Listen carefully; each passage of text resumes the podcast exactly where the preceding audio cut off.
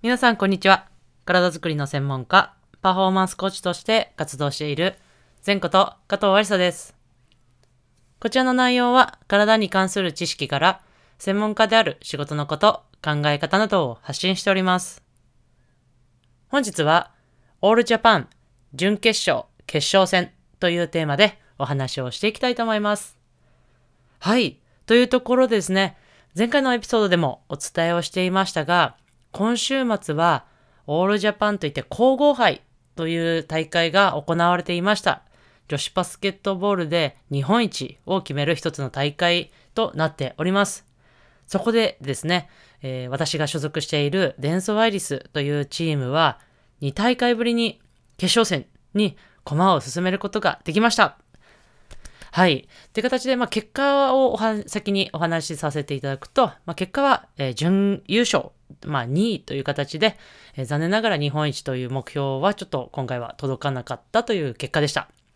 で、本日はですね、その準決勝と決勝戦の振り返りを本日はしていきたいなと思います。まだまだちょっと悔しさも残る中での、えー配信となりますが、あくまでもこの振り返りはですね、私個人の、えー感想になりますので、そちらの方はご了承ください。はい。という形で、準決勝はですね、富士通レッドウェーブさんというチームで、富士通さんもですね、こう、今現在リーグ戦も行われているのですが、そのリーグ戦と、がですね、その所属している、私の所属しているデンソーアイリスと富士通レッドウェーブさんだけがですね、現在全勝中という形で、いわゆる全勝チーム同士の戦いとなりました。で、結果はですね、もう、あの、見事勝つことができたんですが、かなりこれは、あの、私たちがしっかりとやるべきバスケットができたと思います。もちろん、こう、あまり良くない、えー流れだったりとか、良くないバスケットをしてしまった時間も長かった。ですが、しっかりと、えーしっかり全員、チーム全員で戦えた試合だったなと思います。で、やっぱり、リバウンドがですね、こう、リバウンドは皆様聞いたことあると思いますが、ボールをシュート打って、こう、外れたボールですね。こう、リングからポーンと跳ねたボールを、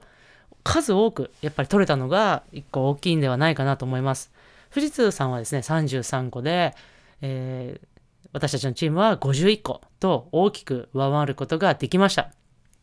で、このディフェンスリバウンドといって、相手、私たちやれば、富士通さんが打ったボールを守あのディフェディフェンスとして守るリバウンド。そして私たちが攻めていた時のオフェンスのリバウンドも、どちらも大きく上回っていることができたので、ディフェンスやリバウンドであれば、相手の攻撃を1回でしっかりと封じ込めることができましたし、オフェンスリバウンドを多く取れたってことは、1回外したとしても何回も何回も攻撃をするチャンスができたという形で得点につながったというところがあったと思います。他にはですね、やっぱりディフェンス面というのが結構大きくこうこうち勝利に貢献できていたなと思います。しっかりと富士通さんの特徴をアジャストといってこう分析してですね、それに対して対応してディフェンスができていたと思います。で、それに伴って、こう、富士通さん、富士通さんもですね、このシュートミスっていうのも、こう、多くありまして、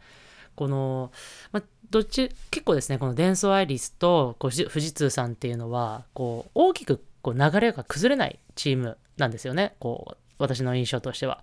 なので、しっかりとシュートだったりとか、ディフェンスとかを決める、切るところ、シュートを決め切ったり、ディフェンスを守るっていうところをやれた方が勝つではないかなと、私は勝っていました、思っていました。そして、それがしっかりこう、デンソーアイリスはできたんではないかなと思っております。で、先ほどもお話ししましたが、まだまだこう、納得、チームとしては納得できる部分、チームとしてやりたいバスケットができなかった時間帯も多かったので、まあ、そこら辺はですね、こう、これからの始まるリーグ戦でもしっかりと詰めて、えー修正していかなきゃいけないところだったかなと思います。はい。というところが準決勝の、こう、ところでしたが、やっぱりですね、こう、あの、準決勝も結構危ない試合でした。こう、どちらが勝つかわからないというゲームでしたが、こう、デンソーアリスさん、デンソアリスさんというか、あの、所属しているデンソーアリスがですね、しっかりともう選手全員が、こう、絶対勝つという気持ちが、こう、コート上に溢れていたのが、ひしひしと伝わってきたので、まあ、やっぱり、そのくらいやっぱ気持ちが強い方がやっぱ勝つんだなというふうに思いました。もちろん富士通さんももうすごく気持ちも溢れて、戦っていたのは私も伝わってきましたが、そこはですね、こうしっかりと、えー、私たちのチームが勝ち切れたのはすごく良かったかなと思います。はい。あともう一つはですね、これはちょっと小話になりますが、えっ、ー、と、私たちのヘッドコーチ、チームのヘッドコーチである、えー、マリーナヘッドコーチの、えっと、T シャツがですね、あの、これは私たちも実は、あの、どんなものを、どんなものを着られてる、あの、本番の日にですね、着られるかっていうのはわからないので、あ、今日はこんな感じなんだっていうのをちょっとこう、一つの、まあ、楽しみではないですけど、こう、あ、こういう感じねっていう形であの見ていたんですが、ちょっとね、あの、面白いあの T シャツを着られていたので、ぜひ、あの、動画配信の方でチェックしていただけたらなと思います。はい。で、決勝戦行きましょう。はい、決勝戦はですね、えっ、ー、と、もう連続でですね、こうエネオスサンフラワーズさんという、もう、その、まあ、今回優勝されたので9連覇をされた、えー、チームなんですが、まあ、連覇、皇后杯はですね、ずっと連覇されてきて、まあ、いわゆるもう強いチームだったんですが、1クォーター、いわゆる最初の1ピリ1クォーターっていうのは、まあ、戦えていました。しかしですね、その以降はやっぱりエネオさんのこの個人個人の力、そしてチーム力っていうところにですね、もうシンプルに負けてしまったなというふうな印象があります。これはもうバスケットの面でもそうですし、いわゆるフィジカル、いわゆる体の面でも、えー、負けてしまっていたんではないかなと思います。まあ、これは自身はですね、もう私のこう責任でもあるとは思うので、これはしっかりと受け止めて、こう今後のまた始まるリーグ戦に向けて、えー、改善していきたいなと思っておりますが、やっぱりまだまだ、こう、エネオさんにはですね、勝つっていうのはできませんでした。準決勝の富士通レッドウェーブスさんと戦う前はですね、もちろん、こう、厳しい戦いになるなっていうのは、もちろん、思っていたんですが、何ですかね、こう、な理由はちょっとはっきりと私もわからないですが、まあ、大丈夫だろうという、ちょっと、こう、確信ではないですけど、確信まではいけなかったですが、まあ、大丈夫だろうという、えー、勝てるだろうという気持ちがありました。で、エネオさんとの戦い前はですね、もちろん勝つイメージはできてました。こう、勝って、みんなと喜び合って、